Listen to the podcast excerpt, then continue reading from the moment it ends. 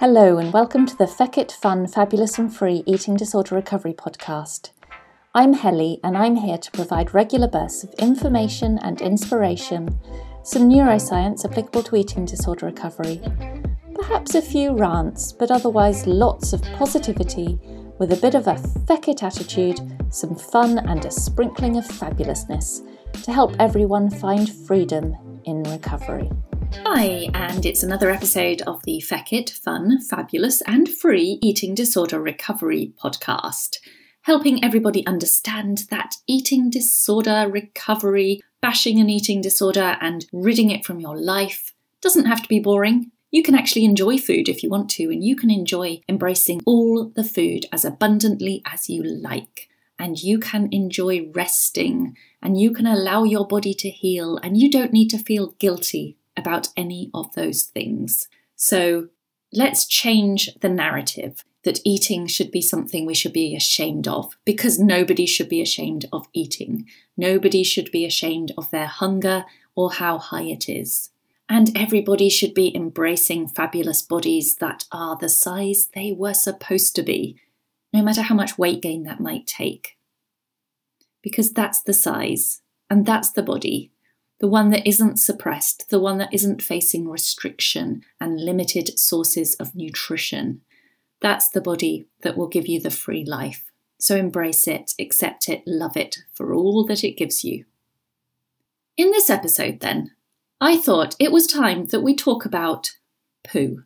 Yes, that's right. Let's talk about poo. So, we're going to talk about poop and restrictive eating disorders because everybody produces poo. And so I really think it's time to talk about it. We shouldn't be hiding that fact.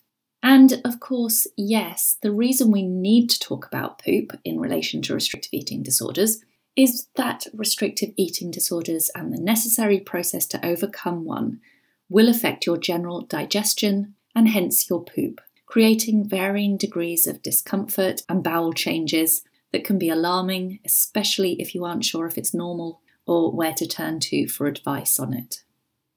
So, the idea for this episode actually came about because I had an email from somebody asking me about the fact that um, they or their relative was experiencing some constipation while they were going through the process to overcome the eating disorder and how they should be managing that because the advice from the so called health professionals they weren't feeling very comfortable let's say with the advice they were being given so I thought, let's talk about not just constipation, but let's talk about all things related to the pooey end of the digestive system when it comes to eating disorders and how to overcome them. By definition, then, when you have a restrictive eating disorder, it means that you are not eating enough. And that could be in the food quantity, type, density, or frequency. And when you eat restrictively, because your stomach and intestines are the receiver and processor of the foods you do consume, the whole system is going to be affected. If you don't put enough into it, you can't expect your digestive system and bowel to keep functioning in a normal and happy way. And you could compare this to it being a bit like if you underfuel your car. If you don't put enough oil or petrol into your car, it's going to have an impact on the engine and the exhaust. And so, when you've been underfueling your whole body for any length of time, leaving it with restoration and repair works to do, the reality is that your body will put a low priority on maintaining and repairing your digestive system because it's going to use the first precious energy supplies to restore and re nourish more vital organs. So your brain and your body are going to prioritize sending those first precious energy supplies to the really important things like your heart or your liver, the things that really do keep you alive as the top priority. So, your stomach and intestines will need some vital repairs before they can work optimally for you, but those repairs won't happen immediately. And that all means that at the start of the process to overcome the eating disorder, you need to eat more to get the energy into your body so that it can do all the necessary repairs. but that that additional food intake has to go into a stomach and a digestive system that isn't yet able to process and digest at its best. So it's a bit of a chicken and egg situation. And then this, of course, leads to all kinds of poop related and digestive issues that you can then experience both with the restrictive eating disorder and when you're overcoming one. And that can include things like constipation and diarrhea, potentially swinging between the two types there, IBS symptoms, lots of gas, which can be smelly or it can cause pain when it becomes trapped, stomach bloating like you never believed possible, as well as issues with feeling excessive fullness on what are still smaller amounts of food. And you might also experience nausea or acid reflux at the upper end of your digestive system. But for this episode, we're really going to focus on the poopy end. The other symptoms you might experience are stomach cramps um, or the feeling of spasm in your gut as it's trying to just process the foods again. And that can be really quite painful when that happens. You know then that there might be changes to your poop and your digestive system when you have a restrictive eating disorder and when you are overcoming one. Making the process that little bit more challenging, like you needed any more additional challenges to the process of overcoming an eating disorder. But you can go through this and you can come out the other side. So, the important thing is really how to manage any digestive or poop related problems that you do experience so that you can keep eating, keep resting, keep restoring your body so that that digestive system really does repair and start to work much more smoothly for you.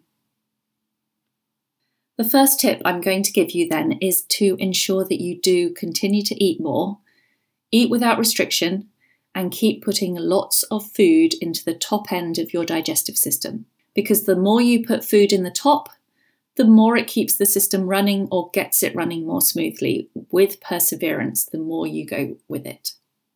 So then, any constipation you might have had should begin to shift as your gut motility picks up, and the poop will eventually be pushed out the other end. Or if you are facing symptoms of diarrhea, then ongoing intake should help to calm it over time because it's bulking out the stool. Avoid hard to digest foods like the high fibres and the raw vegetables, which will make your symptoms worse. And let's be honest, those foods, the high fibres, the raw veggies, the unprocessed foods, those are all the foods that your eating disorder loves as well.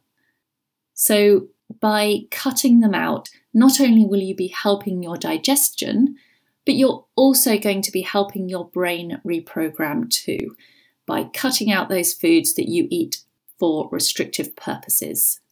And then the food types that the eating disorder is likely to hate, but that can do wonders for the digestion, are the high fat, highly processed foods. So aim for a lot more of these over anything else. The higher fat and more processed food types really do ensure that your digestive system has less hard work to do because they are easier to digest, they lead to less pain and spasms in that way, and less bloating in that way. And the higher fats actually help everything slide through the system a little bit more easily as well. So, fat is not a bad thing in any way. And ultra processed foods can be your best friend right now. The other bit of advice I would give you is please, please avoid jumping to any conclusions that you have food intolerances of particular food types. Your stomach will find it hard to digest food types that it hasn't been used to for any period of time because it won't have the necessary gut bacteria and enzymes to digest those foods.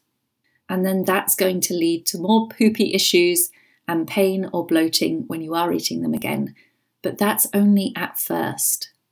If you continue to eat all these foods that you've been avoiding for a long time and you keep now eating them regularly, pushing through the challenging physical symptoms that might come up, which I know the challenging physical symptoms will also add to the emotional and mental symptoms and the challenges you face in the process.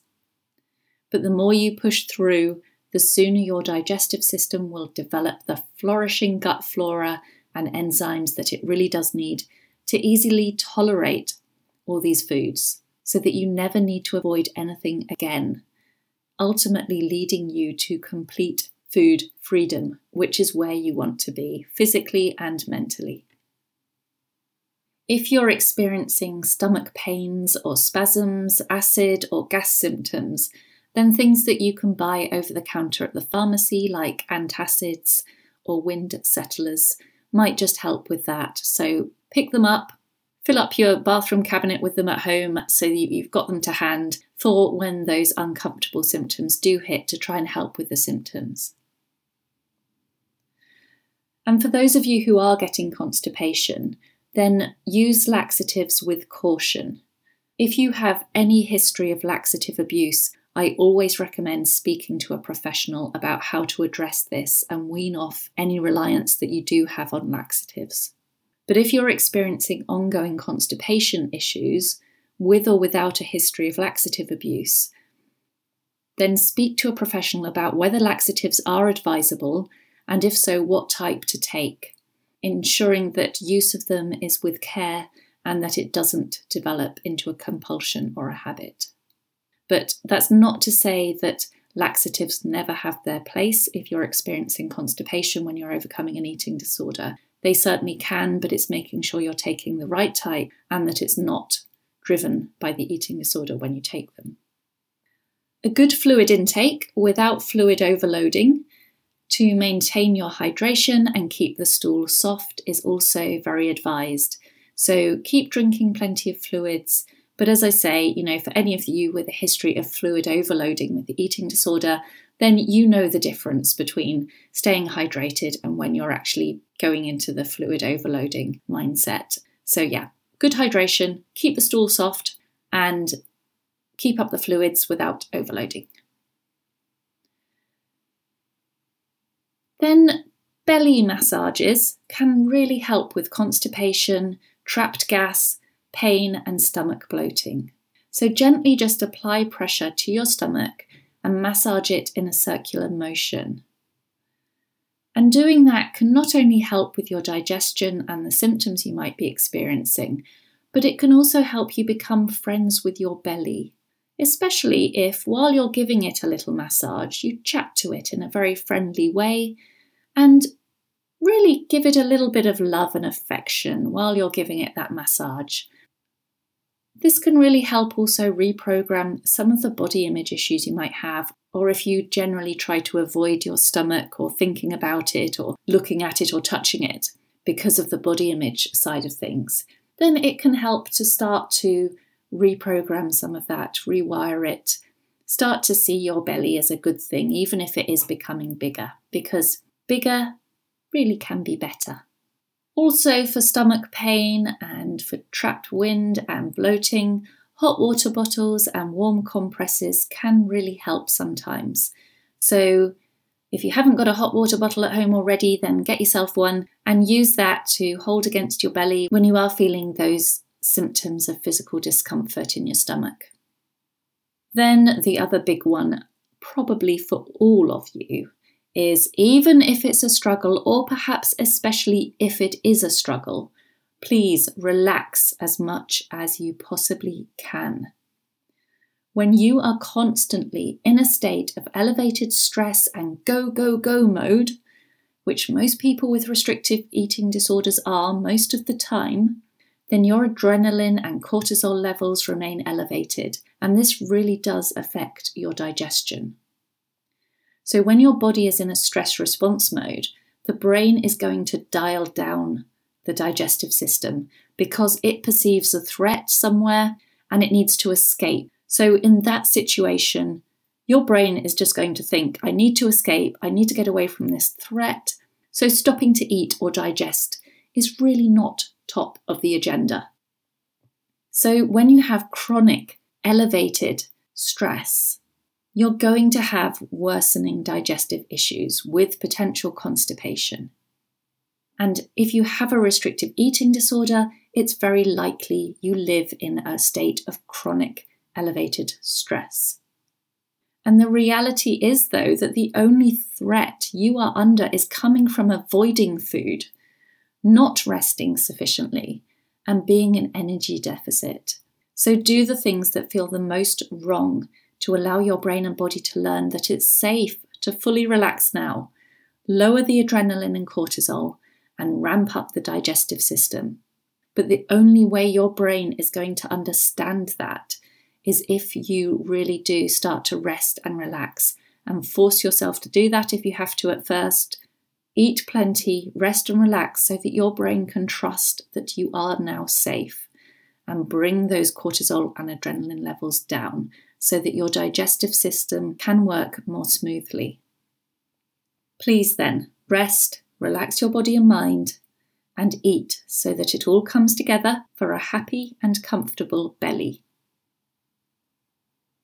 At times, swings between alternating bowel habits are also very normal when you're eating more and your body is adjusting to the changes you're making in the process to overcome the eating disorder.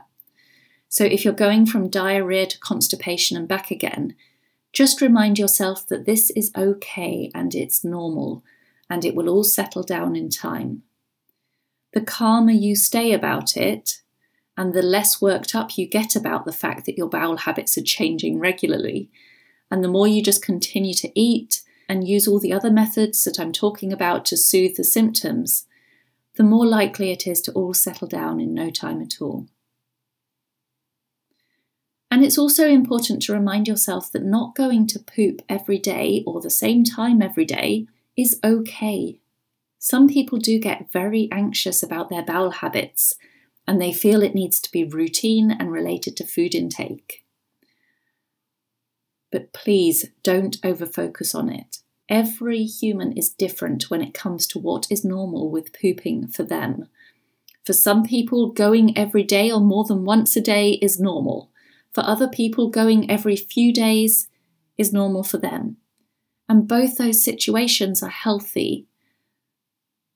So just right now, focus on the food eating, resting, and relaxing, ultimately letting your body heal in all the ways it needs to, and your digestive system will work out what it needs to do to be healthy and normal for your future. Finally, then, if you do have any poop related rituals, such as feeling that you can't eat before you have been to poop in the morning, then work on deliberately changing those rituals and beliefs which in this case might be to deliberately eat before you poop every morning so that you lose that association. Ultimately, though, work on removing your focus from your poop and just putting it on what really matters, and that's eradicating the eating disorder. I don't think that anyone goes through the process of overcoming a restrictive eating disorder, which of course involves eating more and removing the restrictions on the what and when you eat, without their digestive system and poop being affected. Therefore, expect it. Don't stress about it. Relax all you can, eat all you can, and treat your belly with kindness, soothing it with loving rubs and warmth, and it will all heal and start working much more comfortably and effectively for you in no time. And I will just add a very little caveat at the end that, of course, if you're experiencing very extreme symptoms with your digestive system, if you're getting pain that's becoming intolerable, if you've got constipation that's going on and you haven't had your bowels open for several, several days, then of course you know that you need to seek medical advice and support in those situations. So be sensible about it. Seek the medical support that you need when you need it but otherwise use these tips to deal with the more minor issues that come from a restrictive eating disorder impacting on your digestive system and the symptoms you might get as you start to eat more again. So that's the little episode for today. If you have any questions for me that you'd like me to cover in future episodes, then please just drop me a quick email through my website, which is hellybarnes.com.